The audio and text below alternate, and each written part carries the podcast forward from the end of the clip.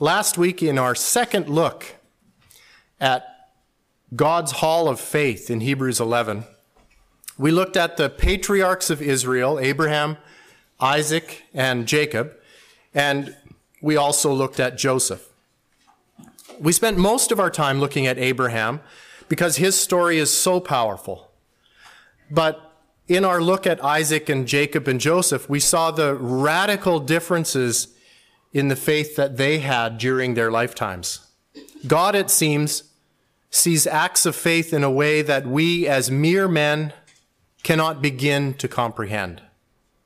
The fact that God saw Isaac's blessing of his sons, Jacob and Esau, as an act of faith, and the fact that he found any faith at all in the life of Jacob might be surprising to us. Not only that, in, in Joseph's life, which seemed like a life of faith from one event to the next, as he went through tremendous difficulty, of all of those acts of faith of Joseph, God chose to record Joseph mentioning the departure of the children of Israel and asking them to take his bones with them when he left. That is the the account that God chose to record in Hebrews. And I think that it reminds us that great acts of faith are often simple acts of obedience and hope. Great acts of faith are often simple acts of obedience and hope. And one of the things that we also mentioned in that passage was that what we are not reading here is accounts of great men who had ordinary faith. We are reading accounts of ordinary men that had great faith.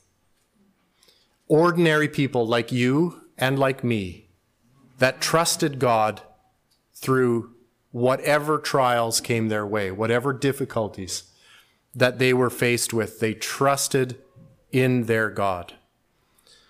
So we're going to look at the third part in our series of Hebrews 11, and we're going to read verses 23 through 30. So if you'll turn with me, could you grab me a glass of water? If you'll turn in your Bibles to Hebrews chapter 11, we'll begin in verse 23. by faith, Moses, when he was born, was hidden three months by his parents because they saw he was a beautiful child and they were not afraid of the king's command. By faith, Moses, when he became of age, refused to be called the son of Pharaoh's daughter, choosing rather to suffer affliction with the people of God than to enjoy the passing pleasures of sin, esteeming the reproach of Christ greater riches than the treasures in Egypt, for he looked to the reward. By faith, he forsook Egypt, not fearing the wrath of the king, for he endured as seeing him who is invisible. By faith he kept the Passover and the sprinkling of blood, lest he who destroyed the firstborn should touch them. By faith they passed through the Red Sea as by dry land, whereas the Egyptians, attempting to do so, were drowned. By faith the walls of Jericho fell down after they were encircled for seven days. Let's pray. Father in heaven, our request is simple.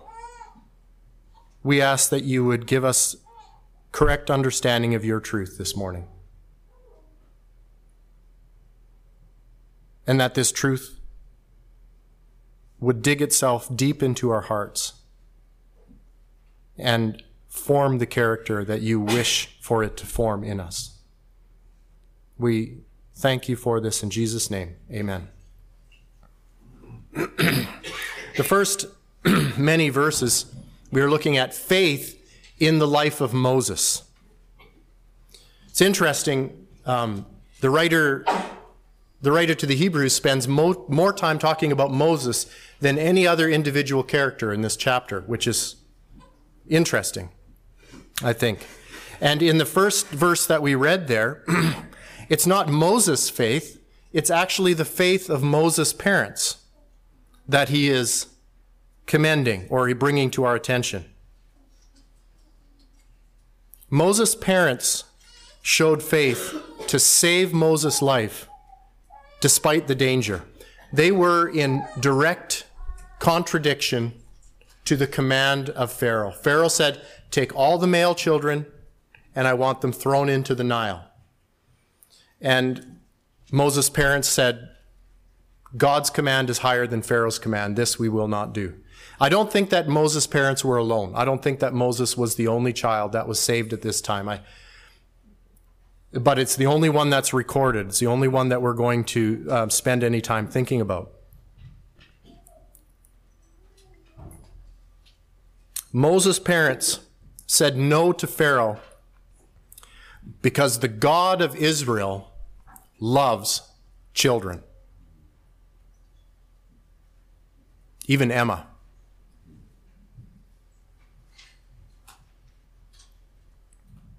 The text tells us that they hid Moses for three months.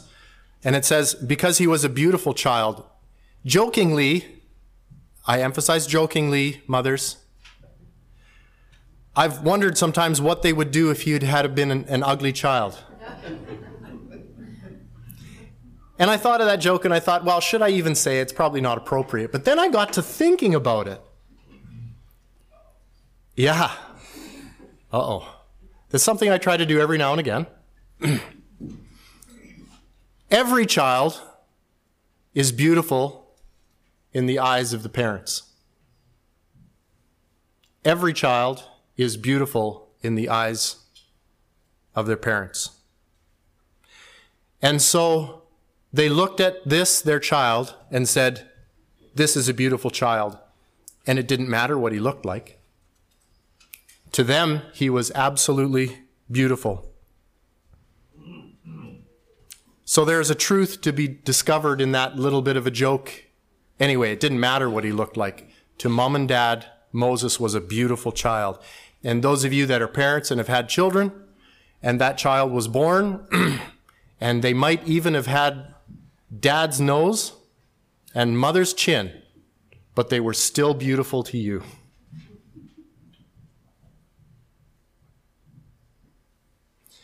The fact that the Bible describes Moses as beautiful, I don't think is a quality exclusively of Moses, but I think it's a quality of his parents' love.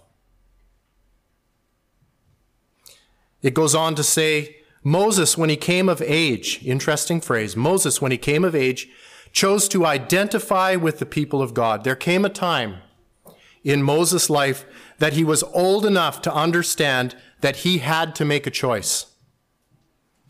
When we reflect, and I thought about this a lot this week, on the infancy and the child rearing of Moses, I don't think that it's at all a stretch to say that Moses knew he was adopted. God saw to it that at least until the time Moses was weaned, he was in the care of his own mother. Remember the story?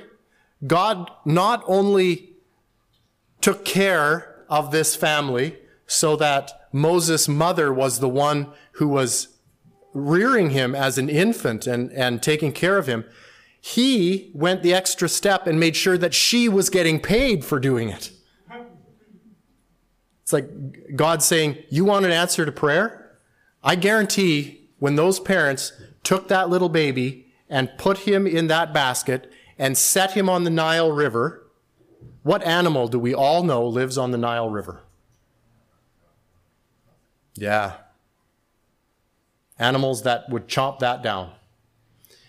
I bet you their prayers were deep and heartfelt. God, protect this child.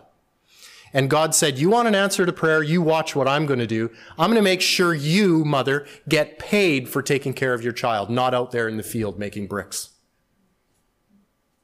God did above and beyond, I'm sure, what they ever could have imagined by taking care of this family. Perhaps his adopted mother even told him how he was discovered floating down the Nile River. I would think it's likely. After all, his name testified to his discovery. Look at Exodus chapter 2, particularly verse 10, but we'll read the whole passage. Exodus chapter 2, and we'll read 1 through 10, but pay special attention to the final verse, verse 10. And a man of the house of Levi went and took as a wife a daughter of Levi. So the woman conceived and bore a son, and when she saw that he was a beautiful child, she hid him three months. But when she could no longer hide him, she took an ark of bulrushes for him, daubed it with asphalt and pitch, put the child in it, and laid it in the reeds by the river's bank. And his sister stood afar off to know what would be done to him. Then the daughter of Pharaoh came down to bathe at the river, and her maidens walked along the riverside. and when she saw the ark among the reeds, she sent her maid to get it. And when she opened it, she saw the child, and behold, the baby wept. So she had compassion on him and said, This is one of the Hebrews' children. Then his sister said to Pharaoh's daughter, Shall I go and call a nurse for you from the Hebrew women, that she may nurse the child for you? And Pharaoh's daughter said to her, Go. So the maiden went and called the child's mother. Then Pharaoh's daughter said to her, Take this child away and nurse him for me, and I will give you your wages. So the woman, so the woman took the child and nursed him. And the child grew, and she brought him to Pharaoh's daughter, and he became her son. So she called his name Moses, saying, Because I drew him out of the water. His very name proclaimed that he didn't belong.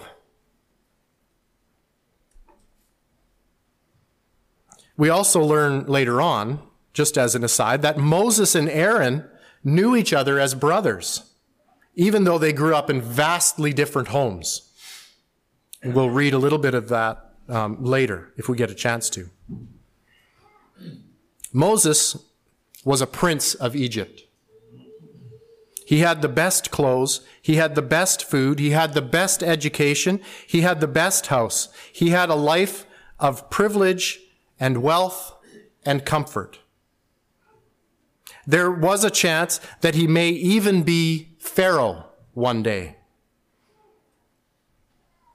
This fact, after all, would explain the tension between himself and the sitting Pharaoh. Remember, they, they battled it out.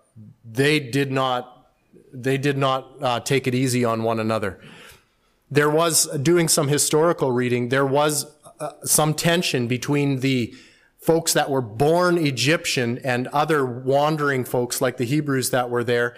They were trying to cleanse the, um, the office of Pharaoh from outside blood. So it may have been that Moses wouldn't have been Pharaoh, but there was a chance that he would have been Pharaoh as well.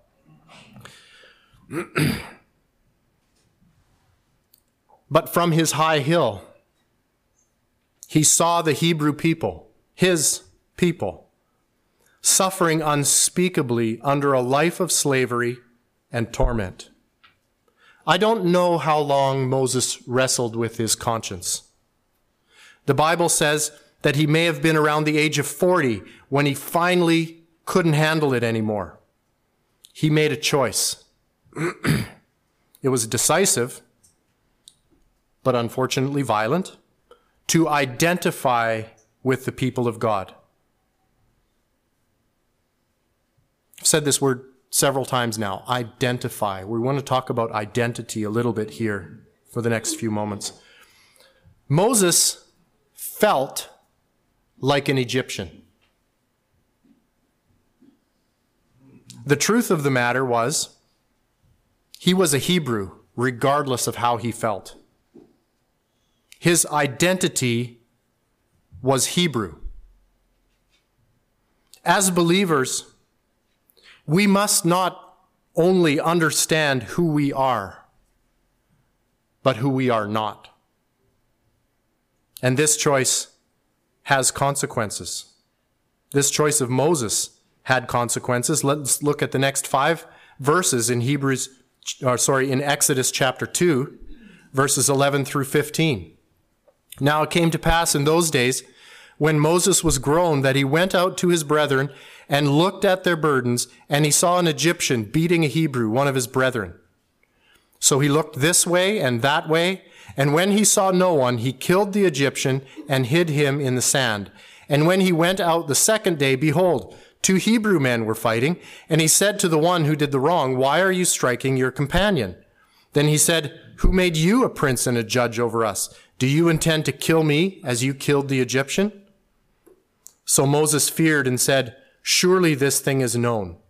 When Pharaoh heard of this matter, he sought to kill Moses, but Moses fled from the face of Pharaoh and dwelt in the land of Midian, and he sat down by a well.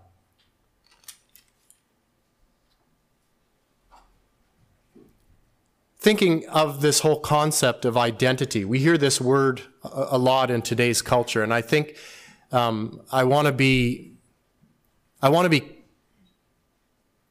careful how I go about speaking this next little bit. I want it to be appropriate. We have people in society today that feel a certain way about their identity. Even if that feeling goes against the reality of their biology. They feel a certain way and they choose to identify with how they feel rather than what is the truth. And folks that do this end up in tremendous turmoil for the most part. I think the suicide rate amongst, amongst people that make that choice is something like 10 times higher than, than the rest of society.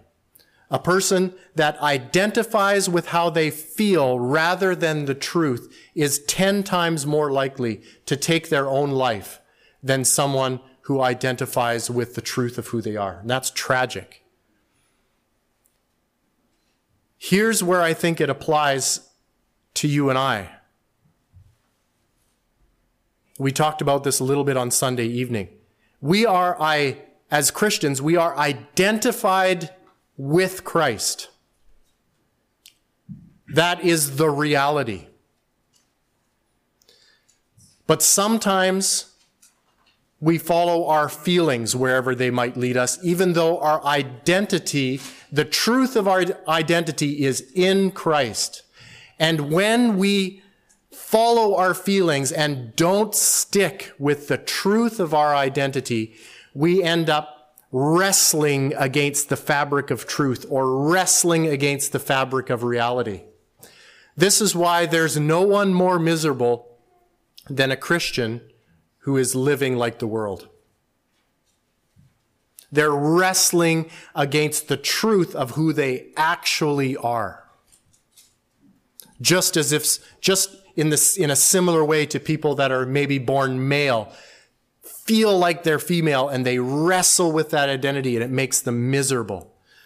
Folks, if you are identified with Christ, live the truth of your identity so that you are not wrestling against the reality of who you are. As Moses was living as an Egyptian, obviously his identity was railing against who he was and finally, it came to a breaking point. He saw, notice what the passage says, one of his brethren. It doesn't say he saw a Hebrew. He saw one of his brethren. And it provoked him. He had wrestled against how he felt long enough and had submitted to the truth of the matter. And we need to do the same as Christians. Moses knew that his choice meant he would suffer affliction rather than to enjoy the passing pleasures of sin. Sin does have its pleasures. Bible says so there in Hebrews. But Moses, as we ought to as well, Moses properly saw them as passing, even if they should last our entire earthly life. They are passing. They will end they will leave you empty. So at the end of verse 15 there, it says that once Pharaoh heard what Moses had done, he sought to kill him. He saw, I think, Moses as maybe a rival to his position. And this gave him the excuse to do away with him. Found, finally found something against Moses. We're going to put him to death. That'll take care of any claim he might have to my position. Moses' persecution put him in the highest company. It put him in the company of Jesus, who suffered to set men free. In many ways, Moses is a type of Christ. Think about this. As a prince, he set his high position aside to come to his own people. Those people rejected him, saying, Who made you a ruler over us? Being raised in the royal palace, he spoke a language that his people could not understand easily. Exodus chapter 4, verse 10. I think that may come up. Then Moses said to the Lord, remember, Moses had this encounter with God in the burning bush. Oh, my Lord, I am not eloquent, neither before nor since you have spoken to your servant, but I am slow of speech and slow of tongue. Now, this could be interpreted in a lot of ways, but it really makes sense to me to think here's Moses being raised in an Egyptian court. What would his first language have been? Egyptian. Why would, he have, why would he have had any reason to pursue learning the language of the slave people? There wouldn't have been a whole lot in those early years. Hebrew, if he spoke it, he obviously spoke it to some degree, would have been a second language for him, a difficulty. And so he says to God, You're sending me to the Hebrew people? When I try to speak to them, I don't even speak the words very well. That's kind of how I see it. As we're going, as we're looked at in Sunday school this morning, Jesus spoke to the people in parables, and they had a tough time understanding him. And I think this may be a picture of, of what Moses was saying here. And as an, this is totally as an aside. If you want to tune me out for the next 60 seconds, tune me out, go over to the FM station. I'll speak in the AM station and, and I'll, I'll warn you when, when it's time to come back in in about 60 seconds. So just as an aside, I challenge you to read Exodus 4 and the surrounding chapters, but particularly Exodus chapter 4, thinking about whether Moses could be a type of Christ and see for yourself. Along with this passage, as I was studying, I looked at some Jewish rabbinic literature regarding the relationship between Moses and Aaron. And he said, I can list three main differences between Moses and Aaron. So as you're reading Exodus 4, think of these things. Number one, Moses chastises. Aaron comforts. Number two, Moses walks ahead of the people. Aaron walks with the people. And number three, Moses speaks and Aaron listens. So think about those things. I thought that was interesting from Jewish rabbinic literature. Okay, you can tune me, you can tune me back in now. Okay, those 60 seconds are over.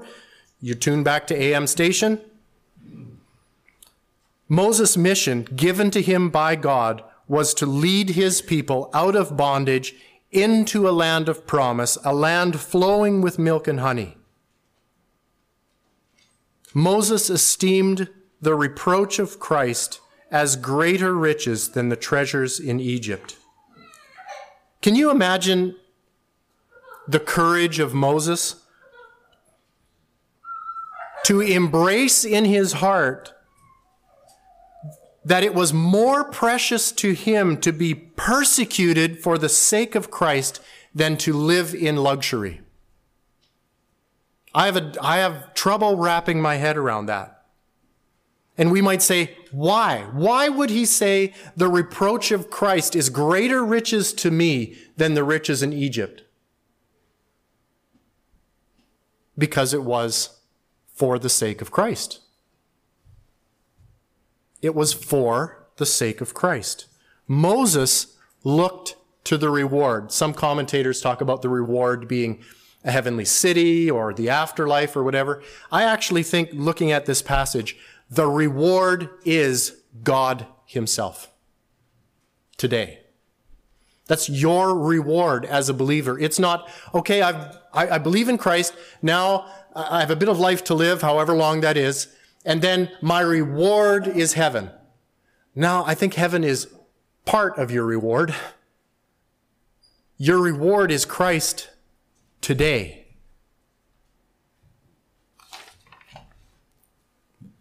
Moses natural eyes could see the, dangers, the, the danger from Pharaoh. Yet his eye of faith could see him who is invisible. He understood that God was greater than an angry Pharaoh. I can't emphasize this point enough. However big the difficulty before the person of faith, God is bigger. Your problem doesn't intimidate God at all. The final thing that it mentions about the life of Moses is that by faith he instituted the Passover. I don't know about you again, but I think for these people of Israel listening to Moses, I think it took faith to believe that the blood of a lamb would save a household from the angel of death.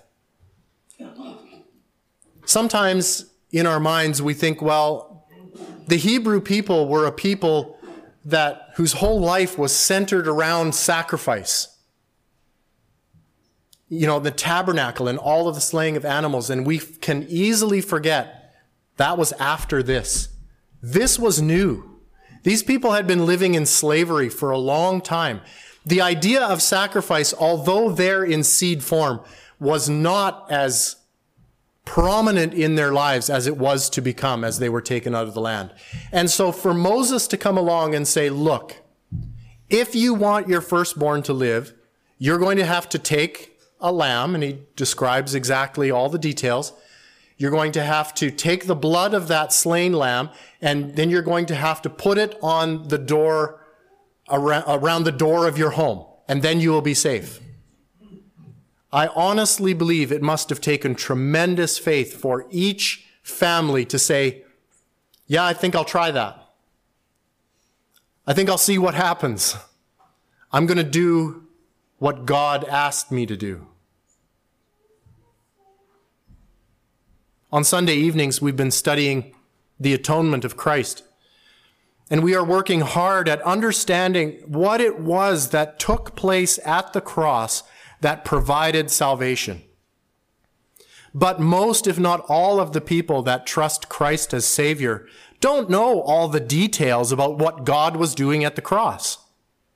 But by faith, these people embrace the truth of Christ and his atoning sacrifice because God says that those that believe on the Lord Jesus Christ shall be saved just as the people that were putting the blood on the doorposts of their home, they didn't understand the details. Why a lamb? Why the blood? Why does it have to be a, a lamb without spot? Why does it have to be a certain age? They didn't understand any of that. God said, look, this is the way I am going to provide salvation. And they said, God, we trust you will do it.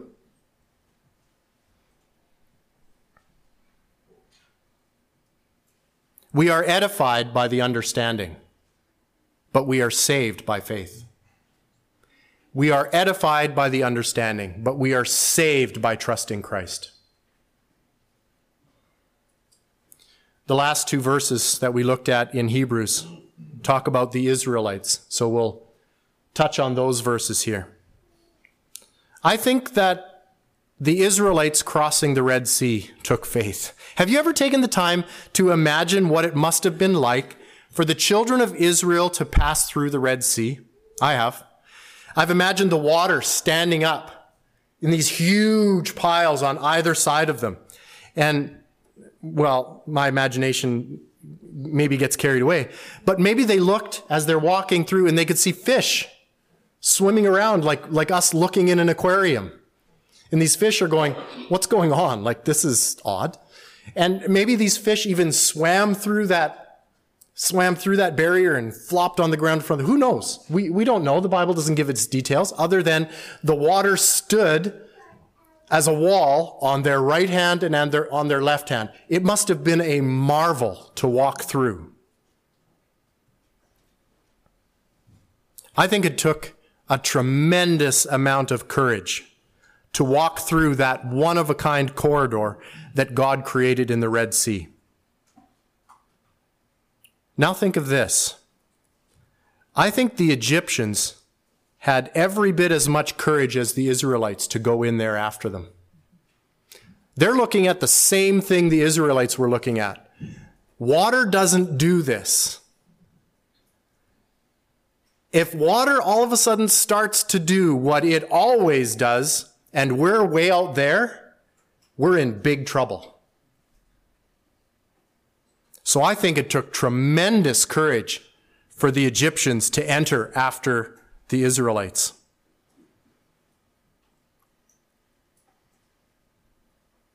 But they had no idea how this miraculous pathway was upheld. In Exodus chapter 14, verses 24 and 25, we'll read it. It says that the Egyptians finally figured out that the Lord fought for Israel against them. Let's read that. Now it came to pass in the morning watch that the Lord looked down upon the army of the Egyptians through the pillar of fire and cloud, and he troubled the army of the Egyptians, and he took off their chariot wheels so that they drove them with difficulty. Yeah, I would say. and the Egyptians said, Let us flee from the face of Israel, for the Lord fights for them against the Egyptians. They did not trust the Lord. They had no faith because they didn't know the one who was holding up the walls on either side. It may have taken more courage for them to enter, but it took at least as much. So the Egyptians here, they finally figure out that the Lord is the one fighting for Israel, and they say, Do you know what? I think we should turn back. And I think that was probably the smartest thing they did that whole day. Didn't last long. They had no faith. They entered the Red Sea with tremendous courage and no faith. And by the time they realized what God was capable of, it was too late. What a picture of today's society. By the time many people figure out what God in heaven is capable of, it's too late.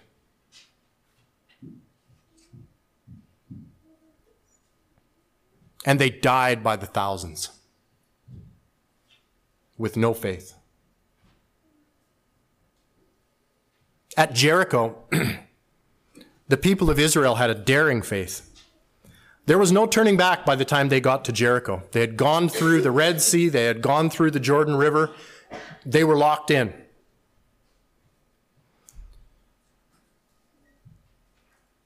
Jericho was the most heavily fortified city in Canaan. As far as historians say, it's probably the most ancient inhabited city in the world. And where does God take them as their first battle? Okay, you slaves that don't really have any good weapons and good things, I'm going to take you against the most difficult foe you will ever face. And that's who you're going to start with. And not only that, in contrast to many of the other victories that Israel had over the Canaanites, this one was all God. It wasn't a strategic military battle that Joshua was given the wisdom to um, perform. It wasn't through some sort of trick that they were trying to uh, manipulate their enemies into believing so that they could take over what they were doing. It wasn't even through sheer strength of numbers that they won this battle. No, it was God and God alone that tore down the walls of Jericho. All the people had to do was go in and take what God had given them by faith. This is a bit like our Christian lives, isn't it? That great that greatest of the great battles, when we finally have that encounter with Christ where we truly understand who he is and what he's done for us, and we submit our wills to his and trust him for our salvation, the greatest battle that we face, and it's all God. That's God's victory from the beginning to the very end. This initial victory is one that shows us that victory is assured by the hand of God.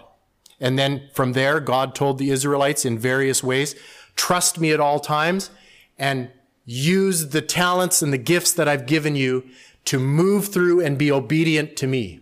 But this one's mine. This one's all mine. You stand back and you watch. At Jericho, the people of Israel had an obedient faith. They did not, again, fully understand what God was doing, yet they obeyed nonetheless. They followed their new commander, Joshua, which is the Hebrew form of the Greek name Jesus. This man that was appointed by Moses and by God, whose name meant, The Lord is my salvation. And Joshua told them exactly what they needed to do, and they obeyed.